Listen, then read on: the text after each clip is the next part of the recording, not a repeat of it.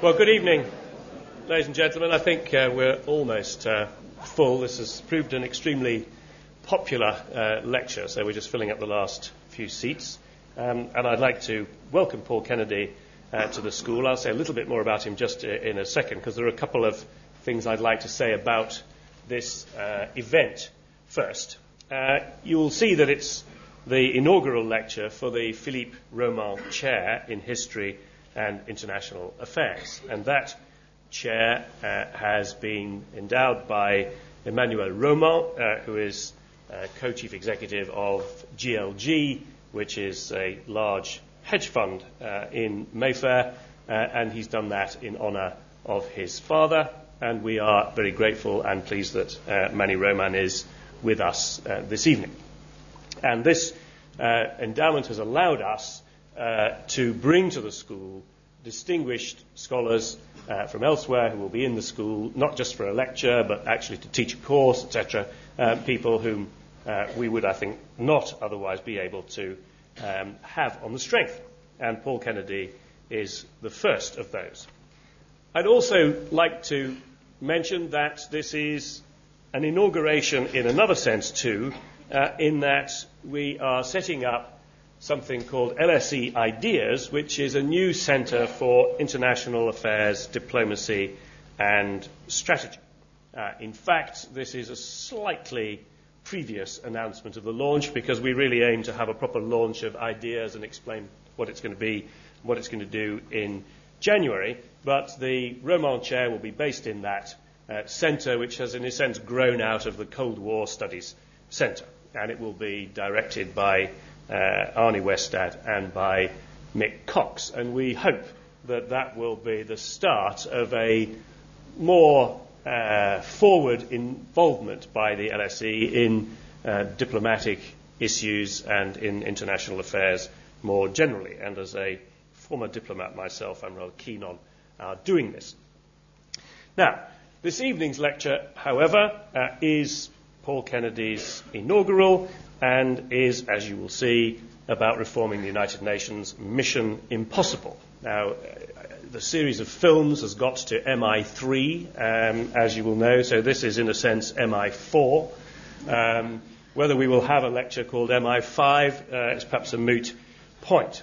Um, but this subject matter grows out of uh, Paul's latest book called The Parliament of Man, um, which is about the present and future of the United Nations, um, and which was inspired by some work he did for the UN Secretary General associated with the 50th anniversary of the UN. Uh, Paul is perhaps best known for Rise and Fall of the Great Powers, uh, his book about ooh, 20 years ago, I guess uh, now. Uh, he is chair at Yale uh, in real life, as it were, uh, but we're delighted to have him in the school and I welcome him here, and we look forward to what he has to say. Thank you.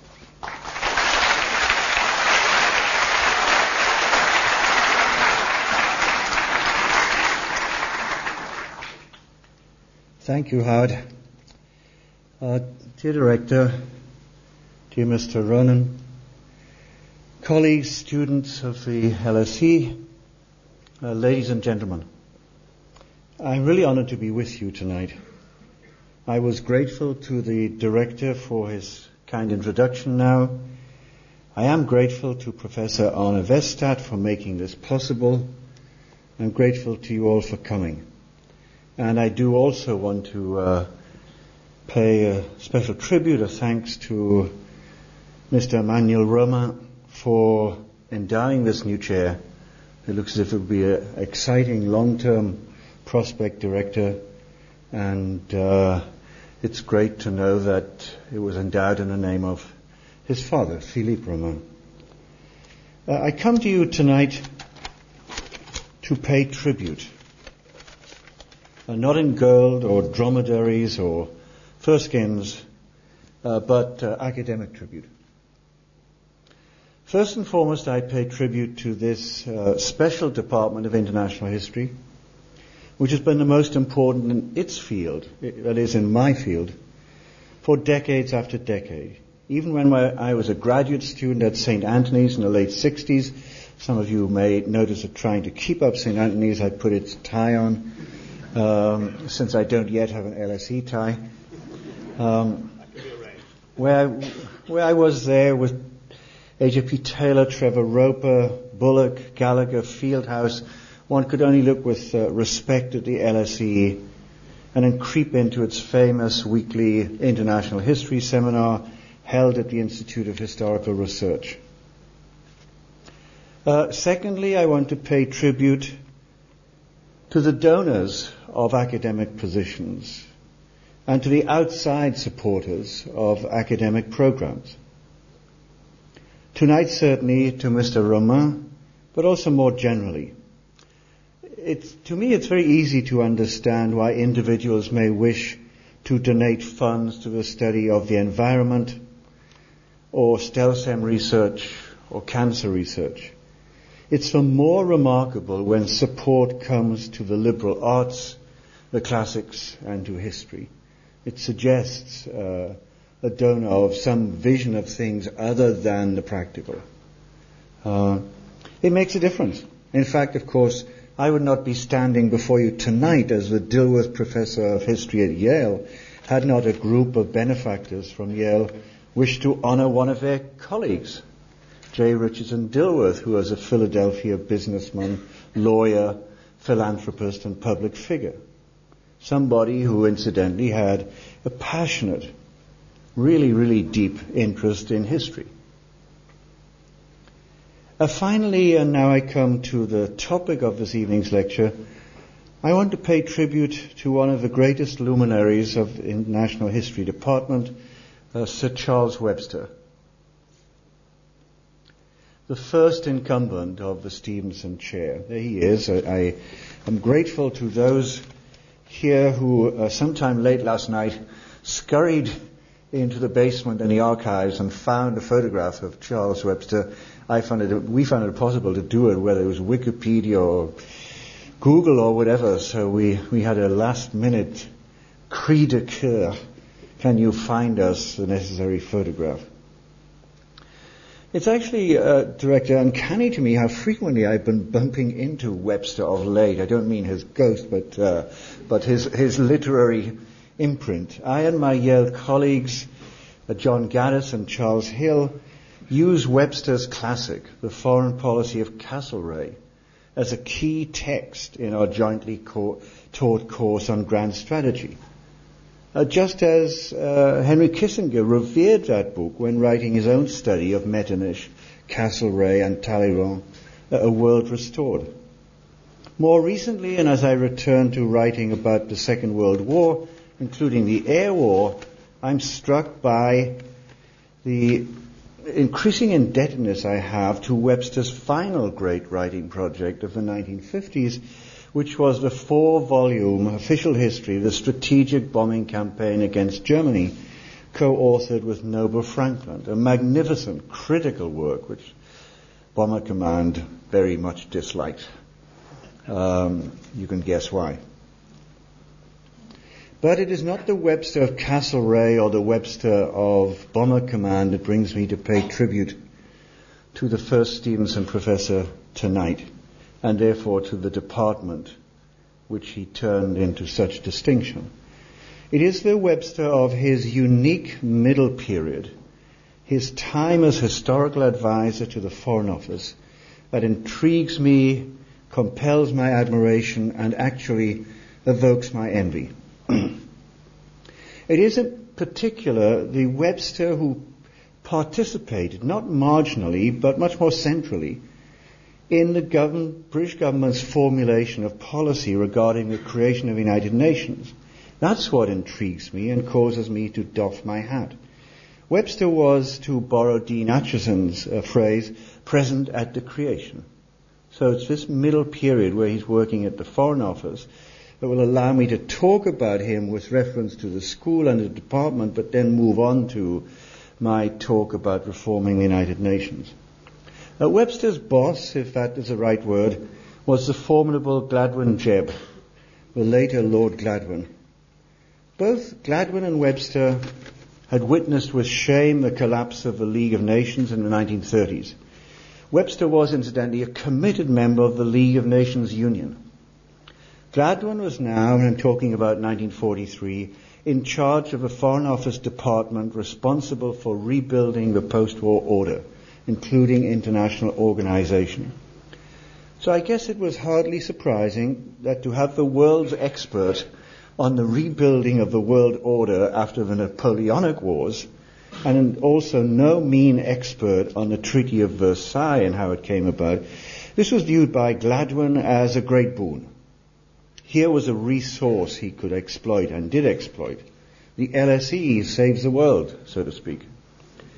Um, now, why do I spend so much time on these two historical figures when I talk tonight? Is about the United Nations, its present condition, and the possibility of reforming the world organization. My reply, ladies and gentlemen, is the historian's reply. That you cannot appreciate the possibility of and the constraints upon UN reform today unless you understand why the world body was constructed the way it was. Webster then is not just some distinguished, if distant, international historian. I see him as a lens or a prism through which we may better comprehend today's rather curious international structures, the UN in particular. In other words, uh, Webster and Jebb were part of the caravan of history. They studied history, they used history, they contributed to history, most especially in two singular ways. The first is that they were actually there when things happened, especially Jebb, of course, who was soon to become Britain's permanent representative to the UN. Even more importantly, they were key figures in that inner circle of Anglo-American bureaucrats, diplomats, historians and other experts who hammered out the critical post-war order at those conferences, at uh, Dumbarton Oaks, and also in the economic sphere at Bretton Woods. Uh, as you may guess, uh, my focus tonight is primarily directed to the international security dimensions of the world order, not to the international financial architecture that would uh, result in the creation of the IMF and the World Bank, later the GATT, and then the WTO much more recently. But it would be silly not to recognize that these twin rebuilding projects, rebuilding security and rebuilding prosperity marched hand in hand. Those two structures, the security structure and the international financial architecture, are now over 60 years old. Think about that. UN's already had a life, shelf life, shall I say, uh, three times longer than that of, United, of the League of Nations.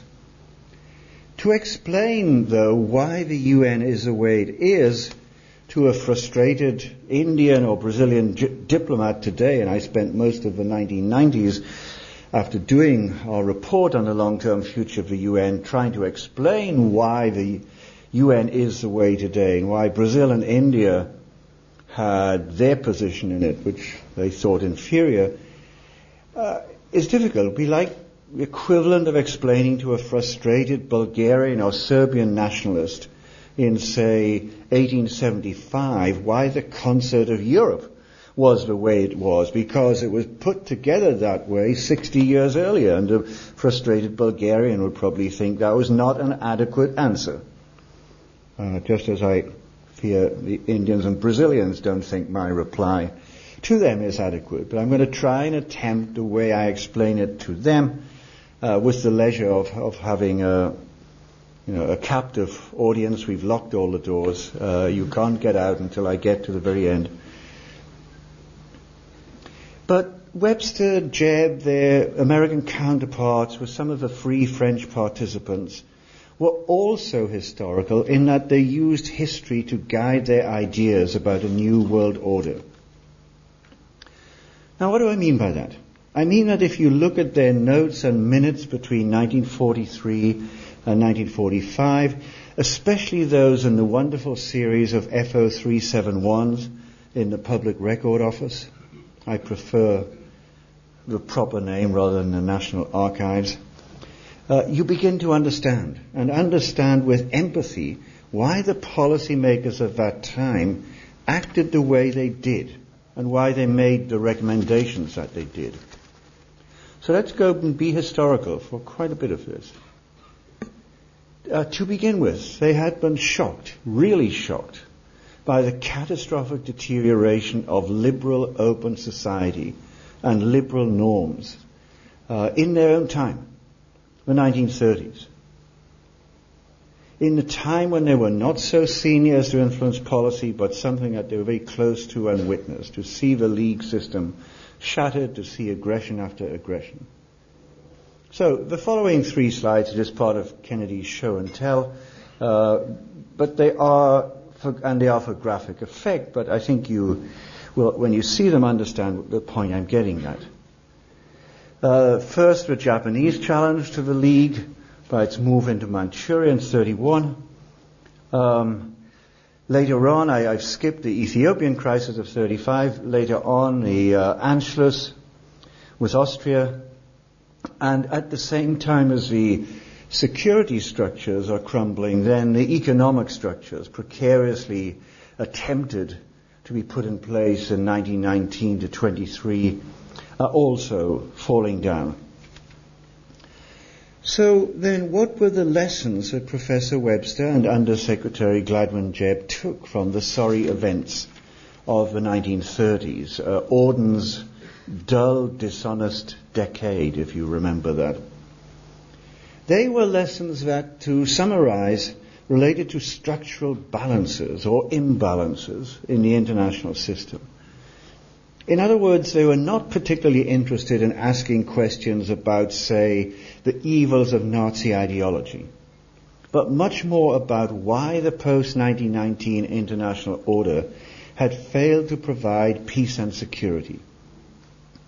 In that sense, again, they acted in parallel to Keynes, Harry Dexter White, and the Anglo-American Treasury planners who were proposing structures, the Bretton Woods system, that would prevent any further collapse of the international financial system. These two teams are working together, one on the finance, one on security. But as I think we all know, military security and economic security go hand in hand. Rebuilding, therefore, was to occur in both fields. What I'm going to do now is to summarize the vast documentation in the Foreign Office and State Department planning files by establishing a logic chain of four related points. Now, no single document, and even in a PRO, puts it together like this, but I feel it's a fair summary of the mental world, the mental universe of people like Jebb and Webster as they reflected on the failure of the League. So what are the four points in the logic chain? The first conclusion they drew, and they make this rather clear, is that because of the structure of the international distribution of power, which was there, it was a reality, because of the structure of the international distribution of power, small nations were inherently consumers of security. That's a word they use. They were consumers of security. Why? This was not a moral defect. If there's anybody here from Belgium and Poland or whatever, I'm, we're not talking about moral defects. Um, but this was in the nature of things because of this distribution of uneven distribution of power. If a small country like Belgium or the Baltic states were threatened by a large aggressive neighbor, they could not secure themselves. They needed to get that security from elsewhere. It followed then, or at least it followed in the minds of the logic chain, that the large powers, uh, at least the peace-loving larger powers, were the providers of security. The small ones were the consumers, the larger ones had to be the providers of security. And the system had collapsed in the 1930s because certain large nations, the USA, the British Empire, France, had either been unwilling to play that role or been too demilitarized and felt too demilitarized to play that role. But now with the Second World War reaching its zenith, with the Grand Alliance deploying millions of troops, tens of thousands of aircraft and thousands of warships, it was clear once again who the heavy hitters were. And in the future, they would also carry the heaviest burdens for the preservation of international security, either by deterring aggression to begin with or by defeating a transgressor or aggressor, if such a re- repetition of, say, the Anschluss would take place. Secondly, and this really hit me in hard when I saw these documents about 10 years ago, came as a surprise to me. There was concern in the British and French documents that at some time in the future, Germany and Japan might rise again and resume their path of aggression. Now this may seem very curious to us nowadays given what we know of the history of Germany and Japan since 1945. Allied planners by 43-44 were assuming, felt they could assume that the Grand Alliance would prevail in the end, although their two foes were showing enormous fighting capacity. Remember, they're drafting these documents uh, before the U.S. has even got to the Marianas, uh, just after the D-Day landings, before Battle of the Bulge or anything else like that, while the Red Army is still a long way from Berlin. And they were impressed by the fighting capacity and the industrial power, especially of Germany.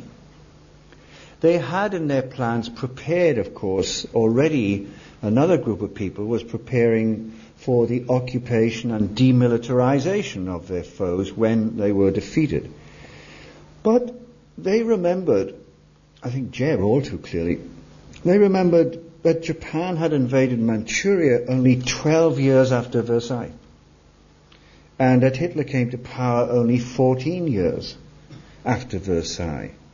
And if, as many in the West believed, there was something inherently aggressive in the German and Japanese character, and remember, this is a time when A.J.P. Taylor is just circulating the drafts of his book, The Course of German History, which says, you know, it's, it's inevitable for Germany to go beating up on its neighbors as it is for the water in a river eventually to get to the sea. That's how he opens the book. Um, well, if that was so, if it was something inherently aggressive, and because you didn't want to be in occupation forever, what might they be up to in, say, 1965? It would only be 20 years after the war. And who would be called upon to stop them? And the answer was clear. This explains a number of things about the Charter that may puzzle us. It explains that rather elaborate section in the Articles 45 to 47 of the Charter, which deal with the establishment of a military staff committee, a sort of latter day combined chiefs of staff. This body to be at the service of the Security Council. We're taking out of a wartime experience the idea of an advisory military body, and it's still there in the Charter. It uh, also explains, uh, which these things have not been published so much, the extensive plans for establishing UN military, naval, and especially air bases after the war to be ready to receive forces from the big powers. Wilhelmshaven, Naples, Yokohama were at the top of this quite extensive list. Imagine it thinking that there would be UN bases across the globe. Now, of course, the swift onset of the Cold War also froze the workings of the Military Staff Committee. By about 1948, the, the military men of each side, including the Soviets, of course, uh, decided that you know, there's not much practical point, and told the political figures that plainly. Uh, it was therefore defunct within a couple of years of uh, the charter being signed. But it's worth noting that the committee was never formally abolished, and that even today, the military members, usually the military attaches, still have a very brief meeting in New York from time to time, and then they go off to their day's business or they go and have a drink at the club.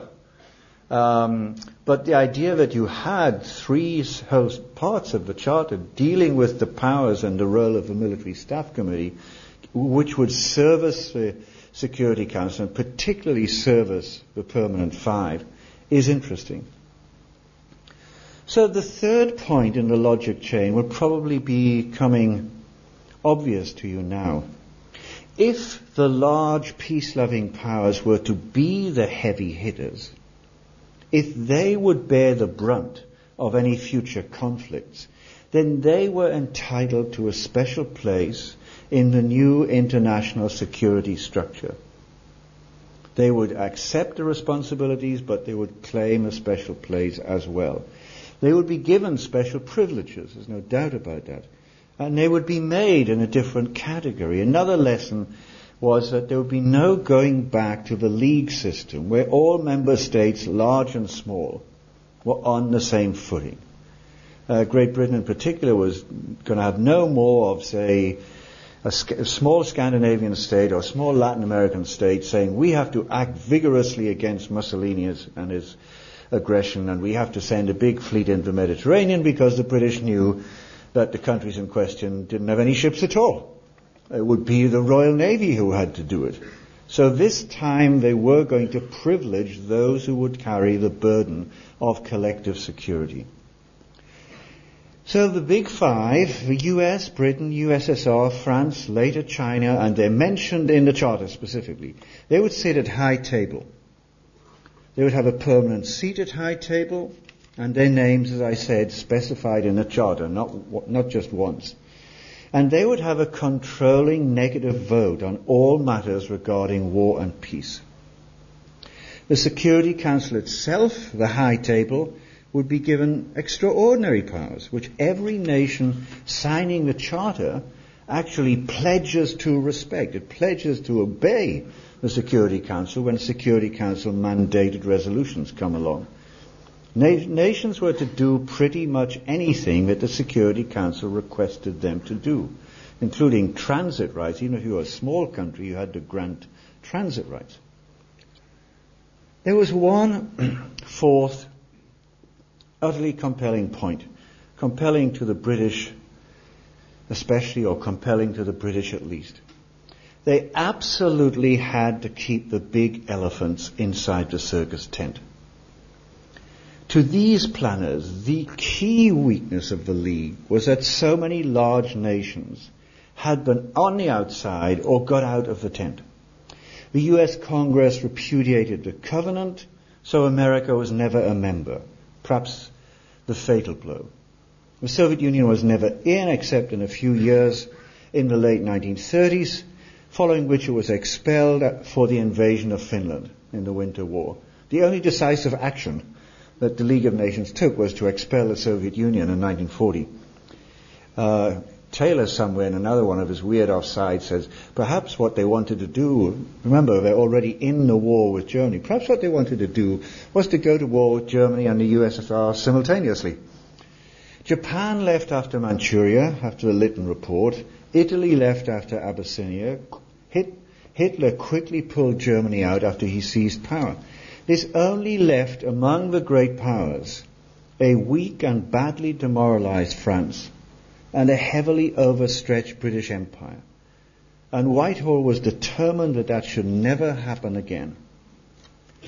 In particular, therefore, the USA and USSR simply had to be tempted into full membership of the new security organization, despite both of them having very strong fears that that could infringe their sovereignty. It's impossible to overstress how much the British monitored American isolationist sentiments during the war itself. They had some of our greatest array of scholars in Chicago and Indianapolis and down in the South just reporting on what a senator said when he went back home to his own state, reporting on what the uh, Chicago Tribune was saying. Uh, and how much also they worried about Stalin's paranoia and future actions. Those two emerging superpowers were quite capable of standing alone. Actually, the only countries that could stand alone by the end of a war, I suppose. And the thought of this scared the British. Ways had to be found. Language had to be found to persuade them to stay in. Actually, to get them to come in in the first place. You had to, you had to persuade them. So the draftees of the UN Charter had to compromise between the ideals so wonderfully outlined in the preamble, that uh, wonderful preamble drafted by the Librarian of Congress in the summer and the spring of 1945, between the, the compromise between the ideals and the harsh realities of great power politics. The system had to be robust enough to survive angry, angry differences of opinion, but without a large elephant storming out of a tent. And talking of angry, angry differences, uh, I thought I would introduce that wonderful photograph my the research assistant at uh, Penguin found for us just last year, uh, which is a great quarrel in the middle of the Korean War. It's not the very beginning. Great quarrel on the on the Security Council, but it's about the Korean War. On the left-hand side, you see Vyshinsky in fine form uh, denouncing the capitalist West. On the left is the American permanent representative Henry Cabot Lodge II, wishing he was having his first dry martini of the day somewhere else other than uh, in the Security Council. And who is the very sad guy in the middle? It is our old pal, Gladwyn Jebb, still the British permanent representative. And we can guess what Gladwyn was thinking. I think some of you know because I almost end my the first chapter of my book uh, with this quote from Gladwyn. He, he flies back home from a San Francisco meeting uh, where he listened to terrific speeches by all the political leaders, including actually a really moving one by Truman, one of Truman's best speeches to the delegates at San Francisco. And they, they'd all talked about the new world and the new things they could do and how they'd passed the watershed. And Gladwyn notes in his diaries as he's flying back, well, we tried our best and we've probably done some good, but I think we have aimed too high for this wicked, wicked world of ours. So you can imagine Gladwyn, his, his head between his hands there saying, I told him so, I told him, I told him, I told him. Um, but still, they're in the tent. They're not outside the tent. Hence then, and for the diplomatic and legal historians, uh, this may be of, of, of particular interest, hence the very special and carefully crafted language of the Charter, designed to assuage the suspicions of Moscow and Washington designed to assuage the suspicions of Molotov and of isolationist Senator Vandenberg. So,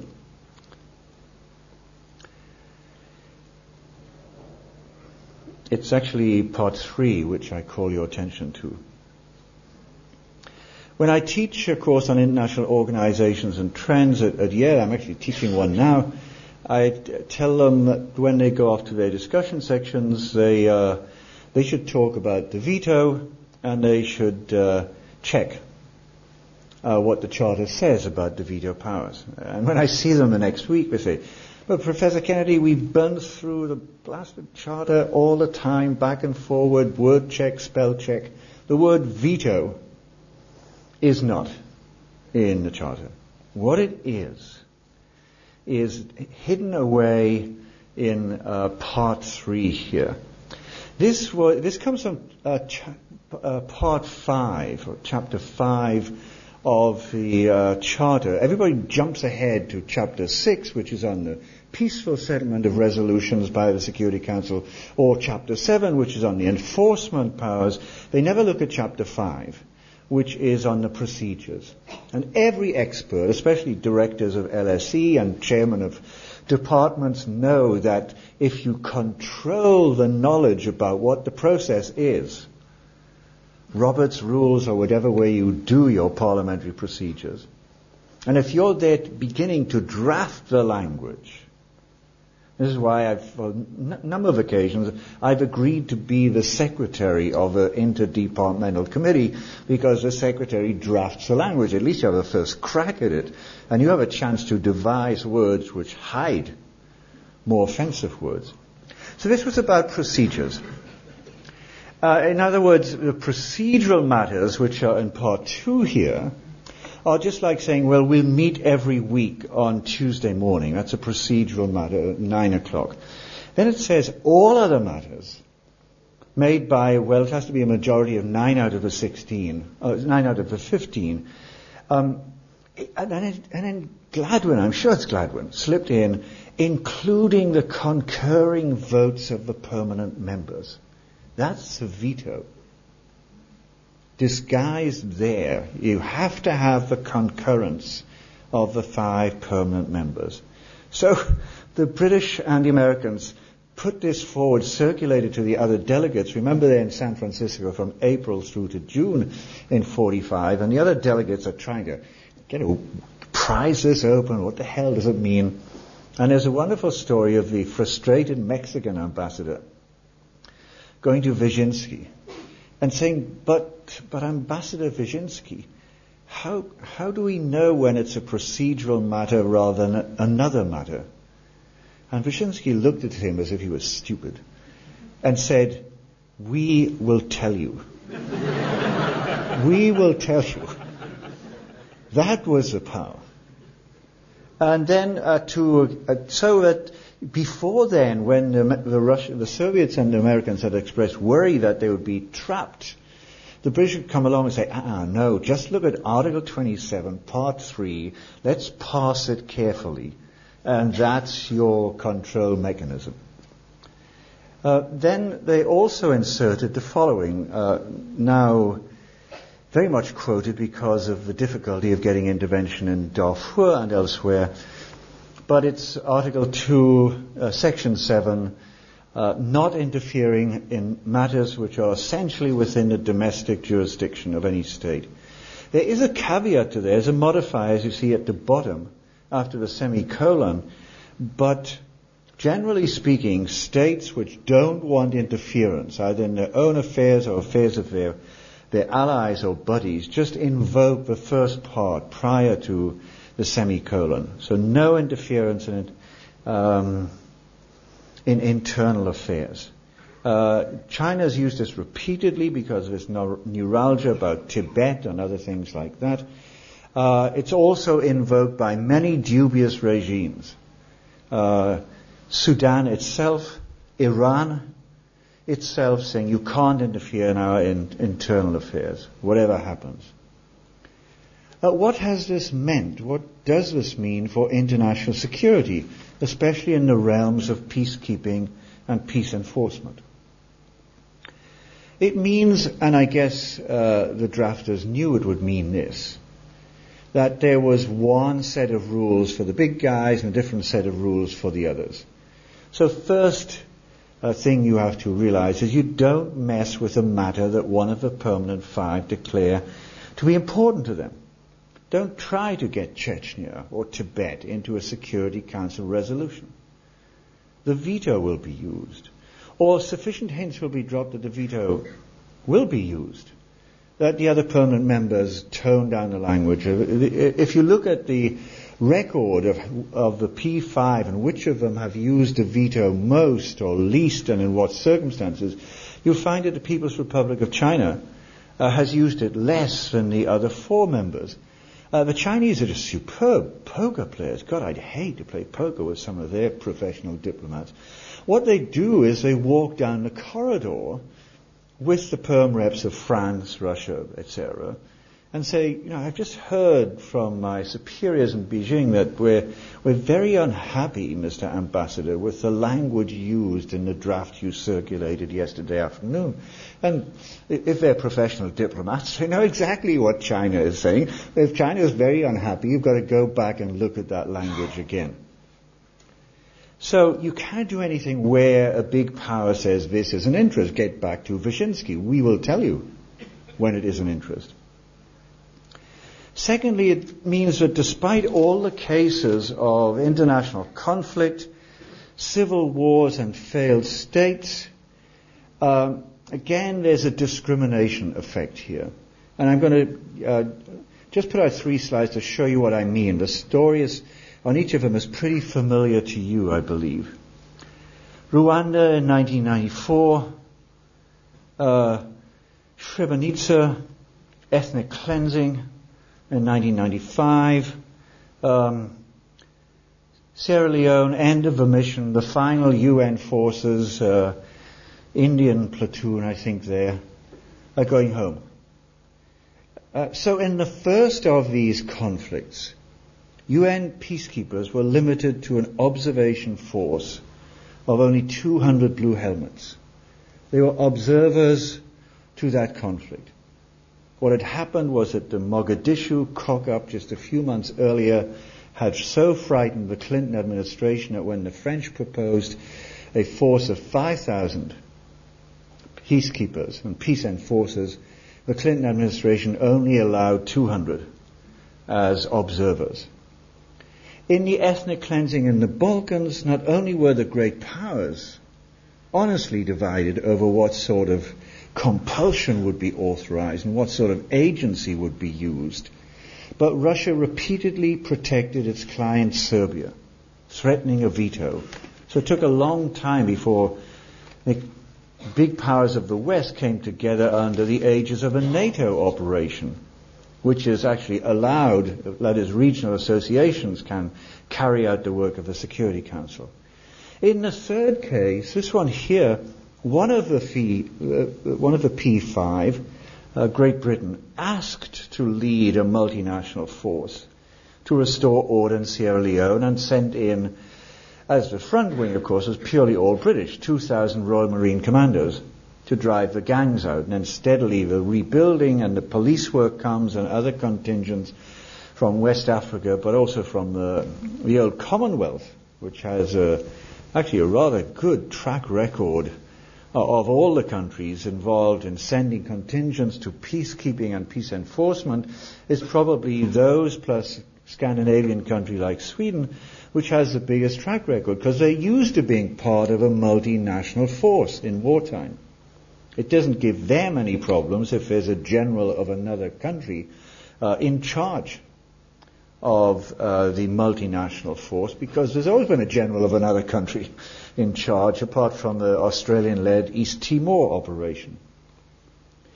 Well, Britain asked uh, and proposed it was going to do it. It couldn't tolerate all of the awful photographs of young kids with their hands chopped off by the machete gangsters.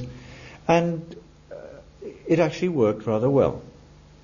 And since the other members of the permanent of the Security Council had no vital interest in Sierra Leone, they agreed, or they abstained.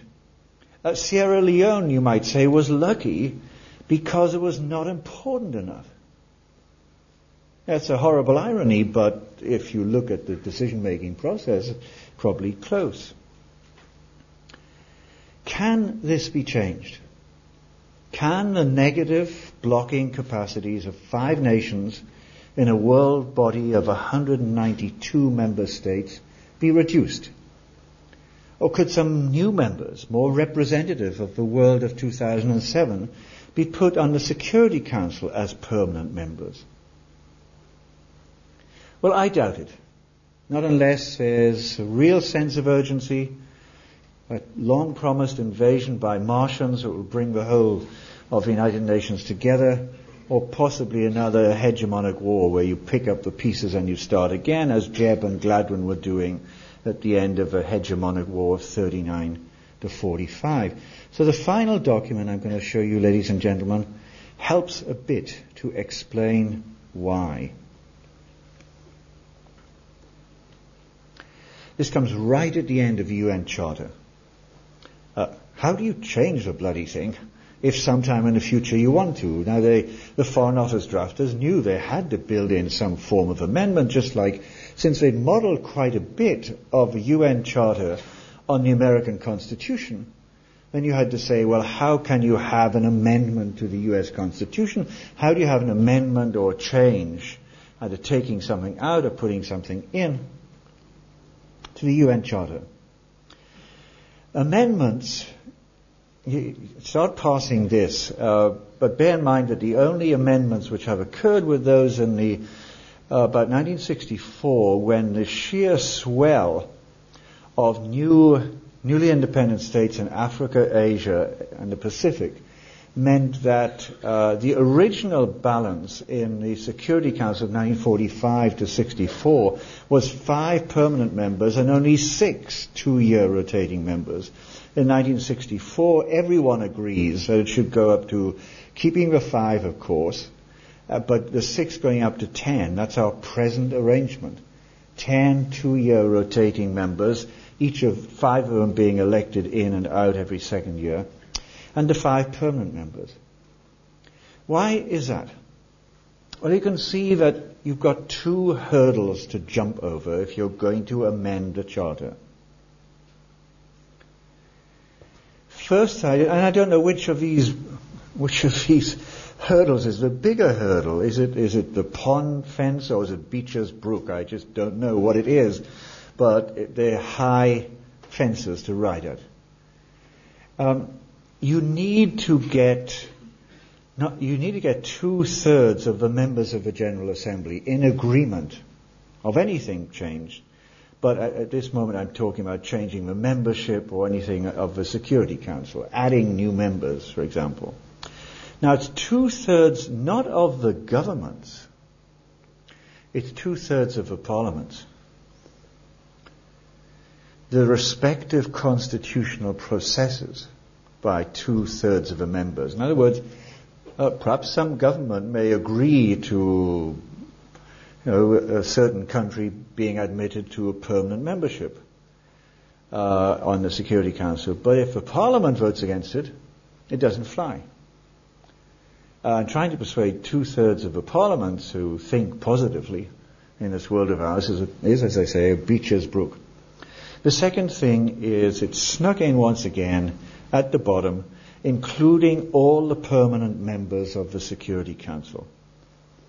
In other words, all five have to approve or at least not disapprove. At a certain stage, it was agreed that if you abstained, that uh, that still fell into with the concurrence. You were not vetoing, so an abstention meant that whatever was passed, including a UN peacekeeping operation, could go ahead. You may recall that when the Security Council voted in favor of the combined action against Saddam Hussein after the invasion of Kuwait. Four of the five uh, voted in favor. Uh, China abstained, as it normally does in such matters. But that wasn't a blocking thing, it was an abstention. So, this is why reform at the charter level uh, is so difficult, and why it's so hard to explain because it also involves politics.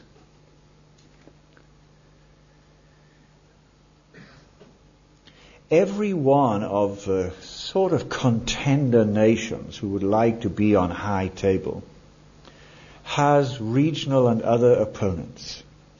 Whether a threat of a veto, as China has always said, it will veto Jap- Japan getting on the Security Council, or whether it's just a build-up of sufficient support among your friends, when you're opposing somebody getting on, sufficient support so you'd never get the two-thirds majority. So uh, last year, some of you may recall, that before the General Assembly meeting, before the opening, and not of this recent one, but the one last year, um, the Gang of Four, uh, so to speak, that is to say, Brazil, India, Japan, and Germany decided they would each support the others' uh, application or contention to get uh, a position. So all four of them would try to get on, and each of them would try to assemble enough friends who would get put together and make the two-thirds majority. And in fact, what, what happened was the opposite. There were just four coalitions against them.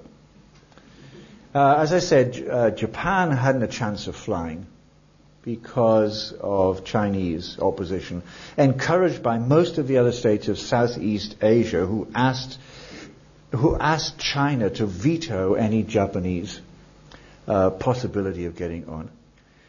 Um, Germany had annoyed the Bush White House because of its uh, outspoken criticism of the Gulf War. So the, uh, Berlin was told no uh, beating about the Bush, that Bush uh, that it, w- it wouldn't get American support. Of course, the Americans told the Japanese that they were they thought Japan should have a position because the Americans knew that China was going to veto it, so it wasn't going to get on in any case, but you might as well keep your relationship with Japan on a friendly footing. Uh, Germany was also uh, opposed by, in particular, the Italians, the idea of three European powers being on the Security Council and not Italy is a kind of nightmare in Rome politics. Uh, and even when I and my colleague Bruce Russett and a team of scholars who and commission which produced our 1995 report on the long-term future of the United Nations, called the United Nations in its second half century, when we proposed there should be some additions to uh, the permanent veto members on the Security Council. We didn't name names, but we said it should recognize both financial contributions, that's a code word for Germany and Japan, the third and second largest contributors to the budget, and regional distribution from uh, the south. That was a code word for Brazil, India, possibly South Africa. Wherever we went, even if it was to, you know, a Saturday afternoon League of Women Voters somewhere in upstate Connecticut, the Italian ambassador was right down there in the front row. it was his mission to track us and make sure the objections were there. Uh, more often than not, the Pakistan ambassador was there. Uh, Pakistan mobilized uh, all of its fellow Muslim states to indicate they would vote against India being on the on the permanent veto council. Uh, in Latin America, Mexico, Venezuela, and Argentina in particular were extremely, extremely critical of the notion that Brazil could be regarded as the regional spokes country for them. So the third in line, dogging myself and Bruce Russett all over, was the very, very able Mexican permanent representative to uh, the Security Council. In fact, it was the former Mexican Foreign Minister, Manuel Tello, he, he resigns from the foreign ministry to go to the secure, to go to the General Assembly, to be there to make sure that sufficient blocks are put in the way. I think you can see the way I'm going. There was one other interesting, uh, South Africa, if its name ever came up, Nigeria and Egypt contested immediately. There was no such thing as regional solidarity. Uh, the other interesting group were those of independent small states which were self-sufficient, that they didn't need US AID or any sorts of bribes like that, like Singapore, which didn't like the idea of high table existing in any case. And it used to say with some validity, uh, it's bad enough having five of you guys being able to stick, you know, put a stick in the spokes but six, seven, eight, nine, ten, uh, we are going to oppose that. We're going to oppose any more. Five is too many. And it actually is worth thinking about if the existing P5 each have the capacity to paralyze a proposal for action, then if you put it up to 10, you would double the number of chances of not getting the unanimity that you need. Uh, it's very difficult to get five. I, I, don't think ten would go. So there, the, the, Singaporeans didn't talk so much about we're sick of you five already ru- ruling the roost. The Singaporeans said, well, just going, you're just going to make it more complicated, less workable. Uh, so this is why I began with Webster and Jebb, because I said at the outset, it helps us see the limitations and the problems in the many proposals, reports, study groups, and other op-eds, if you like, on changing the UN Charter. Or at least in any proposal that involves charter amendment or tampering with the privileges of the P5. Uh, the idea which floated around sometimes, usually by Italy, that there be a rotating European seat on the on the Security Council, um, of course, it's not going to get past the uh, uh, d'Orsay. It's not going to get past uh, far end of Downing Street either. Uh, in any case, it would be what would that mean? Uh, there's a big decision for war and peace, and in a certain six-month period, Luxembourg has the European seat and the veto. So there's none of the ones about charter amendment seem possible. I hope sometime in the future we might think it's sensible to have India, given the size of the country, its economic importance, its long track record in peacekeeping, considered to be on. At the moment, it's hostile and mobilizes a lot of developing world hostility to the Security Council because of that. I don't think, in the minds of uh, Webster and Jebb, um, they would have been surprised by much of this. Uh, they thought they were dealing with the art of the possible. Perhaps the biggest surprise to them when you think about it would have been that the World Organization still existed at all. 60 years later, after 45 years of Cold War, and was doing all the things that currently it is doing. In other words, reforming the UN has, in my opinion, to be more modest and more realistic than those proposals suggested about the time of the UN's 50th anniversary.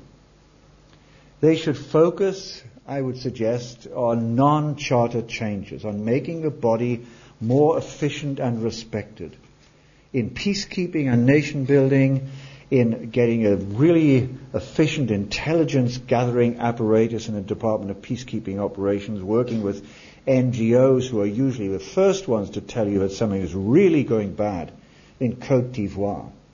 It's not going to be probably CNN. CNN goes out there when it hears there's something bad. When a, a society starts to collapse, when a, when a state starts to fail, the people who will report in first will be Catholic Relief Services, Norwegian Relief Agency, Médecins Sans Frontières, environmentalists, because they're there on the ground. But how can you get a better system of intelligence gathering so this could get to the Secretary General's office so he could bring it? Give at least a warning out to the Security Council members. How can you make peacekeeping be more efficient? Can you get pre-positioned materials, including field hospitals? Can some more countries follow Canada's lead in actually pre-positioning two battalions of Canadian troops and training them at Fredericton in New Brunswick? So that if the Canadian government agrees to the Secretary General's request for, I beg your pardon, for assistance, then they can be on the way in 36 hours. This was one lesson that Canadians led by General Dallaire, learned from the lack of preparation for response to the Rwanda-Burundi thing. How can you get better cooperation in the economic and technical fields, in regional plans? In other words, Mr. Director, I think that while while Jebb was right in saying saying that uh, perhaps they uh, aim too high, in all of the things included in the purposes of the UN. Um, first of all, they have achieved a lot, including in uh, peacekeeping. There's at least as good a list of successes in peacekeeping as there are setbacks and humiliations. Uh, and it has grown in many other ways, and it can improve. In fact, the list of practical improvements, which, which do not involve charter amendment, is rather long and promising. But I see the sands of time, and uh, analyzing those would require second lecture. Professor Westad, you try it on me and I'll kill you. so I'm going to stop here, grateful for having been invited and still very conscious of the ghostly presence of Sir Charles Webster somewhere in this building. Thank you very much indeed.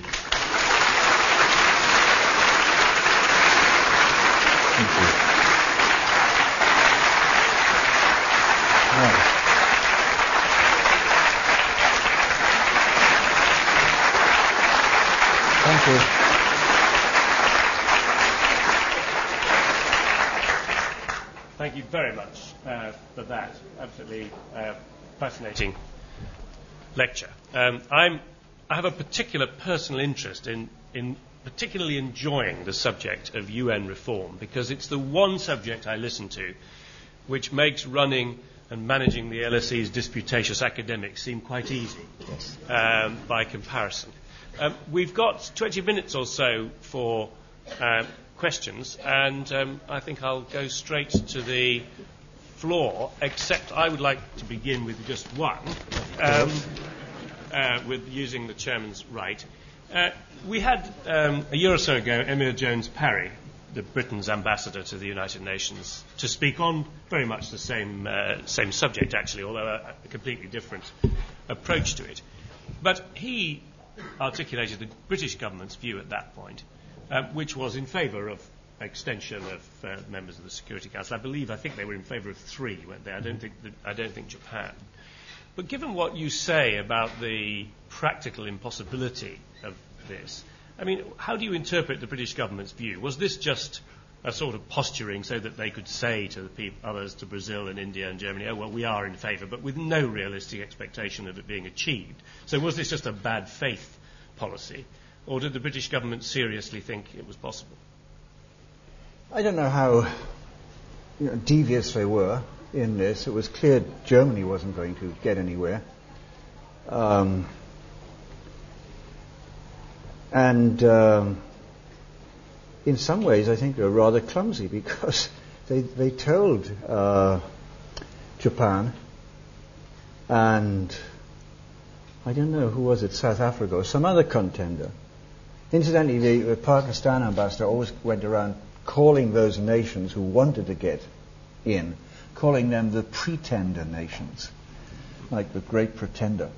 Um, I think probably HMG would have been a lot better served had it said, well, we don't think any of these can fly now. We don't have massive objections except the practical one that if there's 10 of us, it's going to really slow us down. But we think that um, all things considered, with due respect to the other contenders, uh, it's time for India to be there and just give an indication that you're not insulting the others by saying that you think that India, with you know a sixth of the population of the world and a large number of other criteria, uh, meets the meets the standards by, by any means whatsoever.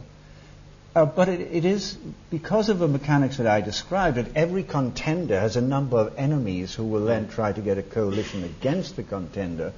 It's all very well for uh, Whitehall and uh, the State Department to say, of course, old boy, we, will support you, when you know that it's not going to be supported elsewhere. It's not going to get the votes. You could.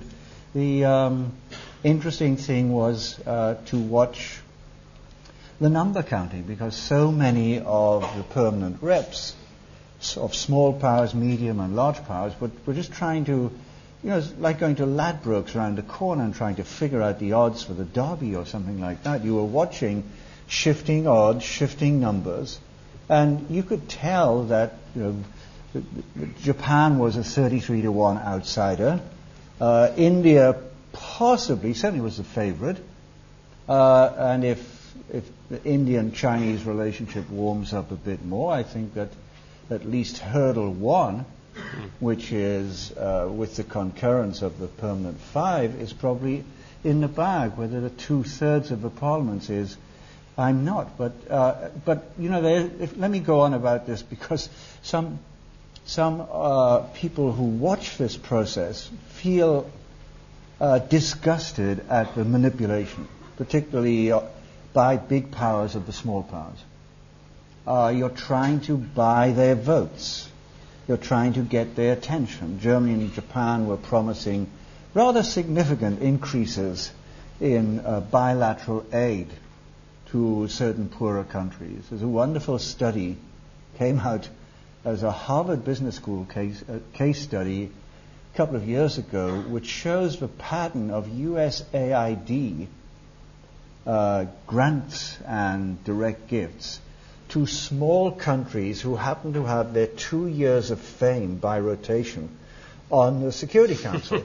and lo and behold, US aid goes way up to those smaller countries as long as they're on the Security Council. And then it drops right back down again because what you're wanting, remember the Security Council has to have the concurrence of the five, but it has to have nine out of 15 positive votes after the arm twisting before by both sides, especially by France and by the US, before that decision of the US not to go back to Security Council in March of 2003, I met an ambassador who said, Professor Kennedy, if I had known that being a member of a Security Council as a small Central American nation, if I'd known it was going to be so much pressure and so much bullying, uh, we would have we would have never done it. I mean, when we got we, we when we got in as part of the regional hmm.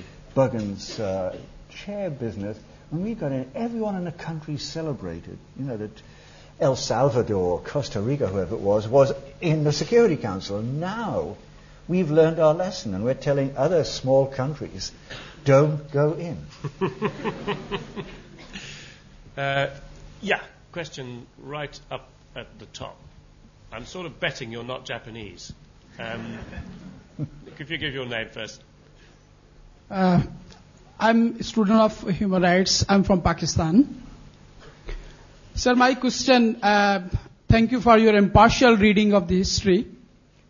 Sir, I want to ask that as you mentioned that the big powers absence from the League of Nations led to its uh, destruction, is the mission impossible because of the P5s not taking much in the like, I can say the Americans' presence in the Human Rights Council and the International Criminal Court and its signing and unsigning. Is the mission impossible of because of these UN, because of the big powers, political interests, and the big table where they are sitting, they are getting the resolutions on Iraq and Iran very quickly, but when it comes to the human rights, like Burma and other issues, they are say we are powerless and we are, and the Human Rights Council is not working. Thanks. Uh, well, you're certainly right to to point to and to repeat uh, what I said about the the egoistic nature of all of the five. Uh, you know, my guess was this, the although it wasn't said plainly in the charter, this was the assumption of those who drafted the original document. Uh, in other words, if you look at the charter and, and read it through a, a, few times, you realize it's saying, you know, the, the human community, once we get out of this war, can pretty well do anything it desires collectively to do. But if some of the big guys are not wanting that to happen, then you drop down and down to lowest common denominator. Hence my remark, which wasn't meant to be funny that Sierra Leone got assistance because it wasn't regarded as strategically important or politically important. If there were a change of incumbent in the White House, then you might see the United States having a different set of policies and joining in more in a multilateralist position. Uh, but it's not just the United States. I mean, China and Russia in particular have extraordinarily unilateralist cherry picking positions. I like this bit which is being proposed, but I don't like that bit. And changes of regime, changes of government, complicate things enormously. The, all of the peacekeeping missions of the early 1990s, where we went from uh, nine existing UN peacekeeping missions with only 8,000 blue helmets in the field, that was 1990. By 1993, we had 19 peacekeeping missions with 80,000 blue helmets in the field because the Russians had stopped using the veto and because China was so interested in trade that it only abstained. Now, with uh, hardening of the lines in Moscow, then there's much more of a threat to veto, like on Kosovo and elsewhere. So I think the original uh, creators of this tried to devise a document that's flexible enough recognizing that at the end of the day, big powers would act as in a way that big powers do, I'm afraid to say. And that goes for attitudes towards Kyoto Protocol or the Human Rights Commission. Uh, yeah, take one right down the front. If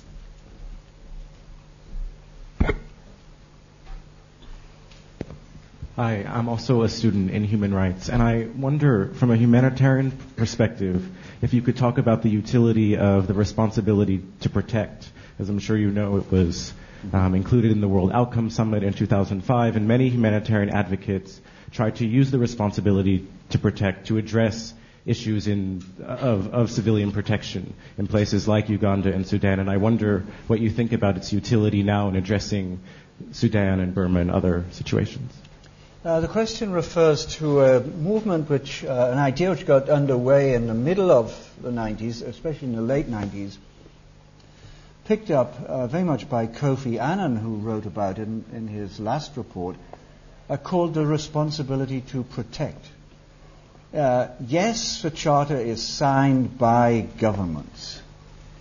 Yes, the United Nations is a club of originally 50 governments, now 192 governments, despite the language of the preamble. And yes, it was conceived of as trying to head off one aggressor government attacking across a border its neighbor. What, what happens if the government is attacking its own people, is carrying out genocides within? Now, uh, one answer to that in international lawyers would be well, just two and a half years after signing the Charter, um, the nations came together and agreed to and signed uh, the Universal Declaration of Human Rights, uh, which in some ways is a challenge to the state-centered nation, uh, state-centered notion and structure of, of the Charter. So you're left with international NGOs, international human rights lawyers, a goodly number of countries wanting to appeal either to US to the UN Charter or the Universal Declaration to get action taken within countries, and you're getting China and Sudan, etc., appealing to you know no interference in the domestic uh, affairs. Now, in the midst of this, Kofi, who had come into the UN saying he was going to be the Secretary General, especially for Africa, because Africa was falling off the face of the earth while East Asia and even South Asia were developing. He did like this originally Canadian idea of the responsibility to protect. He put it in, into his documents. But at the end of the day, you're left with this conundrum that, uh, that it's governments who have to do it. And if certain governments put, just object to it and vote against it, or they get support of any one of the P5, it's extremely difficult to get it done. The time might come when certain of the West European nations just lose their patience. If they could find one or two African countries which would be willing to get away from the neo-colonial attitudes of the 1950s and say, yes, this is a disgrace, we will help you, and we will give you forward landing rights. Then you might actually go ahead. The Chinese would kick up a rumpus, and the Sudanese government would have a fit, which sounds to me one of the most wonderful things I could ever imagine. Um, but, but here's a language which says the community is, has to go and protect and there's the other language which says this is a contract between governments signed in San Francisco in June 1945. Tough. Uh, yeah, a very determined hand which gets you a question there. Hello. Okay. Um, like I'd sort of like to make a distinction between like the high politics and low politics, where the UN has been very successful in low politics, but it often seems to be locked up in matters relating to high politics and international security. Yet at the same time, I think there's a great perceived need among uh, current nations to deal with a lot of humanitarian responses in a timely manner. Like right now, Darfur is going on. Previous cases that have been the Balkans, where they eventually went in with uh, NATO, Rwanda, that type of thing. Do you think there's a danger or perhaps even a good sign towards um, many Western nations moving to bypass the UN if it does not seem to be able to respond in a quick, quick manner to these issues that many member states and populations think really need to be responded to? Thanks. Let's see if I can. Uh, thank you. Uh, let's see if I can uh, uh deconstruct that uh, a little. Um, I think that there's a distinction between the high politics of the UN, which has got the drama of uh, you know, the annual General Assembly meetings where the U.S. gets denounced by Chavez or it gets, uh, it gets um, uh, anger over whether uh, Kosovo would become uh, independent or not. And then there's the steady work of a vast amount of UN agencies, including, of course, all the parts of the UN which we don't even think of as being parts of the UN family because they are the technical agencies. I, I couldn't have flown across the Atlantic overnight if it hadn't been for the international air traffic arrangements and, the, and, and that authority. You couldn't do much at sea without the International Maritime Organization.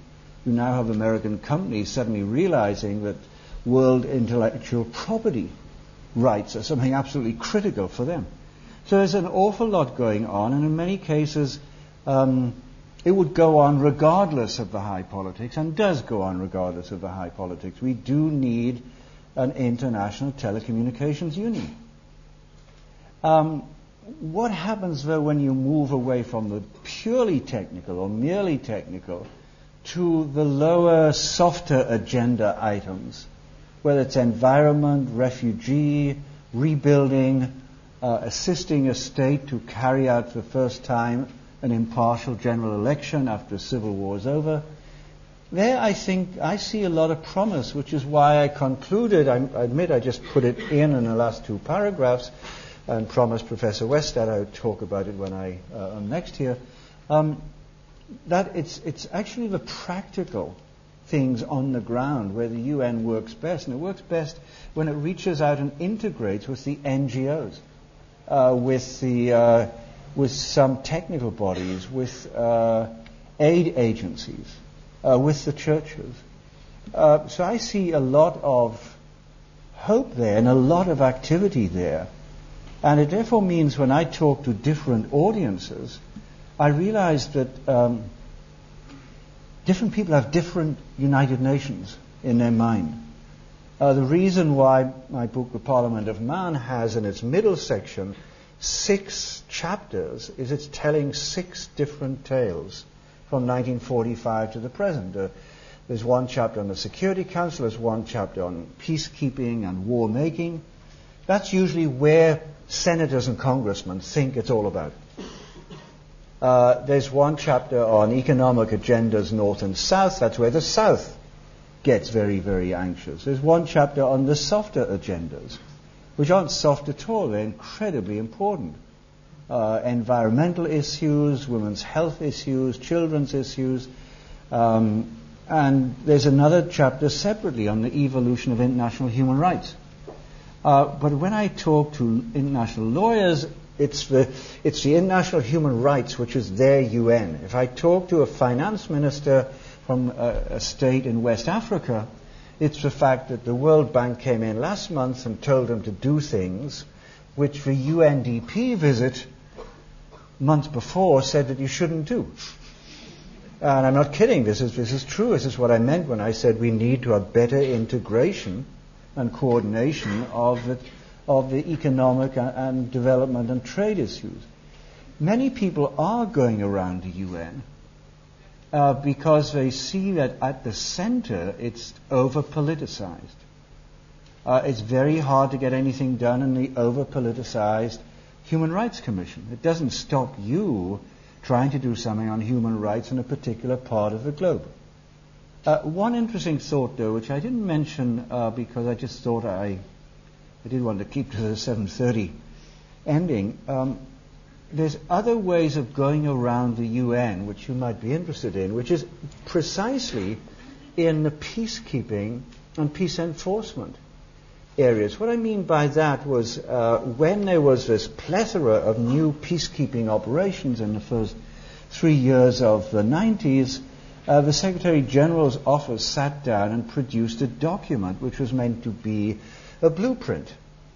It was called An Agenda for Peace and it calibrated. You know, you'd start off first with sending the Secretary General's special representative, diplomatic intervention. If people wouldn't agree, or one side wouldn't agree, you might think of economic sanctions. At a certain stage, you might send in peace enforcement. If nasty guys started attacking the lightly armed neutral peacekeepers, you go to, uh, sorry, peacekeeping, and then you go to peace enforcement.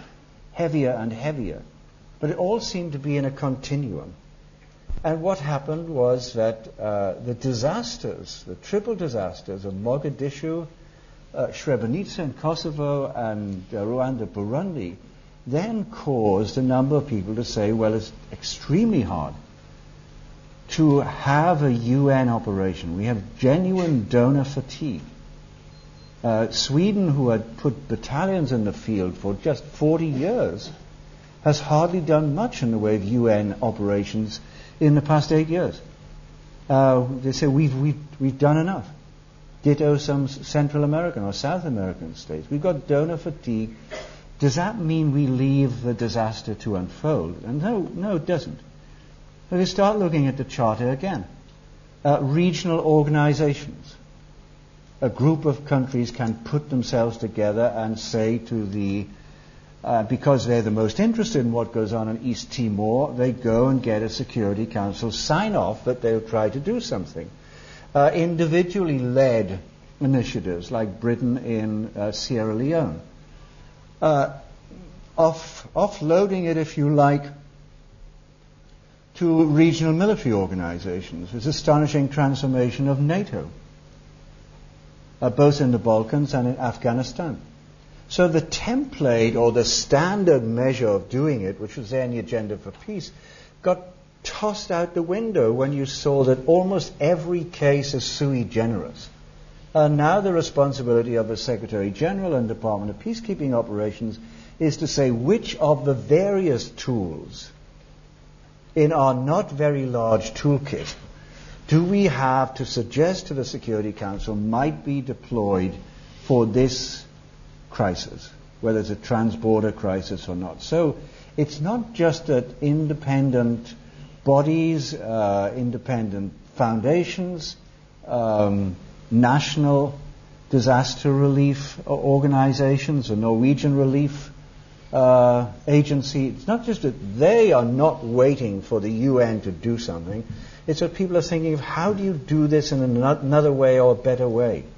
So uh, this is where I, you know, it seems to me if you are going to be paralyzed at the top because it's politicized, it doesn't stop you pursuing some of the many purposes of the UN Charter by saying, well, how do intelligent women and men figure a way to get at this particular problem? We're we're almost out of time. I'm going to take um, one more uh, question, and I think I probably ought to uh, take the woman at the back there with the pen. The lady with the pen. Thank you. Uh, my name is Sigrun Davidsdottir. I'm a journalist. Um, I guess Sir Gladwyn was a fair, pay, fair play Brit, but um, the question of corruption has been hovering over the United Nations for the last few years. I was just wondering, um, how permeated do you think that the United Nations is by the culture of corruption, and uh, how big a problem is it in terms of reforming uh, the United Nations? Well, um, there's no doubt at all that the uh, oil food scandal was a real scandal, and there was an awful lot of corruption in it. Uh, a lot of it, uh, I'm not, not, defending this. I think uh, you know, every Secretary General has come in and said one of the things I'm going to do is management reforms, better personnel, better qualifications, uh, better lines of authority, avoiding entangled webs with private interests, and has found how difficult it is. It, it's partly to do with something that, uh, if you propose change, makes others uneasy. That is to say, it's got to do with something called uh, proportionate regional representation. The language is used in the Charter. Uh, once you once the big five have got what they want, they then say in the other bodies there can be elections, there can be a rotating six month president of the Human Rights Commission, there can be a regional representation, not just on the uh, bodies, not, not just on the the councils and commissions, but also there ought to be proportionate regional representation in the permanent secretariat. And they, many countries, place that requirement above the clear language of the Council, which states that the member underneath the Secretary General, who is the number one international civil servant, all others who come to work for the Secretariat have to be of the highest, impeccable standards.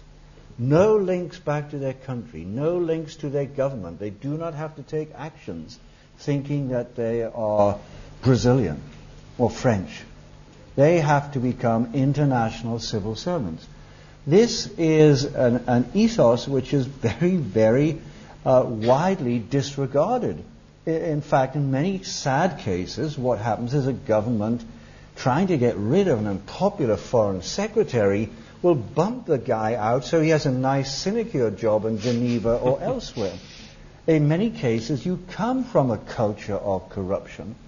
You can just look at that wonderful Berlin based organization, Transparency Inc.'s corruption index of the countries in the world measured by their lack of or intensity, propensity to index, to corruption, and you see there's quite a big overlap between people, bureaucrats who are fingered for corruption, who have come from a society and a governing structure and governing elites, who just thought corruption was part of a natural order of society. Two of the biggest operators in the food for oil were ex-KGB officers who, from Russia, of course, who were now in another form of making money on the side.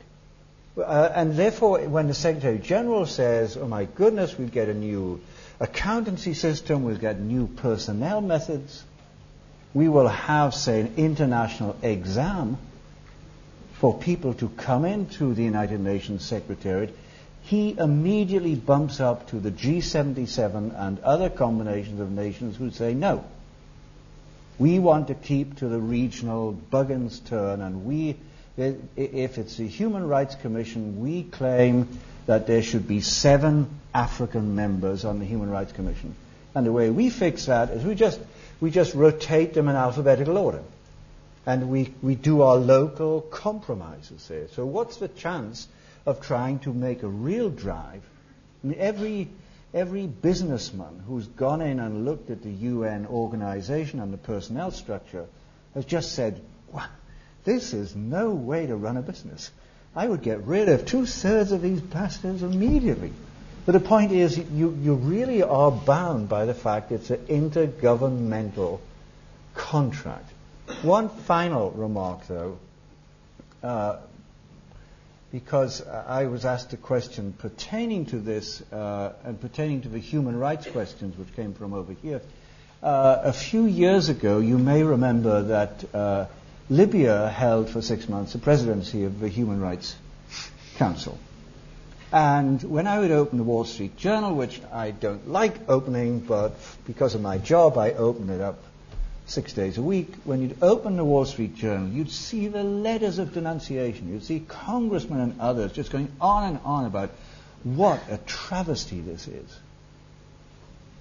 And when you would gently point out to them that in 1944 and 1945, the United States government, like the other biggies, was only interested in what happened on the three big future post-war bodies, the World Bank, the IMF, and the Security Council. And on all those three, if you look at the, uh, at the constitution of the World Bank and the IMF, you see the five biggest guys have essentially a veto power on any World Bank loan.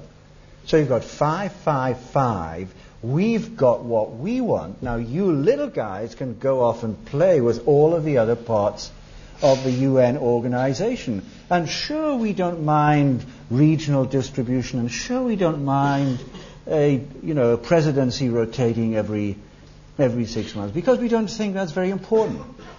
So the fact that somebody like Libya could come for six months on tour and be president of the Human Rights Commission was not just because of what I regard as a flawed regional uh, selection system, in this case by the African states, so it happens with the uh, Asian states as well. It's also because essentially of the early collusion of the big three. We don't care about that stuff. So, you know, you can have, you can put Trojan horses on there as far as we are concerned. So long as we've got our control on the World Bank, the IMF, and the Security Council. Thank you. We have had an evening of firsts. We've had the first event under the LSE Ideas banner. We've had the first lecture from the first Philippe Roman professor. And for me, it was the first time I've heard a professor from Yale refer positively to a piece of research from Harvard. So this has been an evening of liberal thought. Um, and we're very grateful to you, Paul, for coming.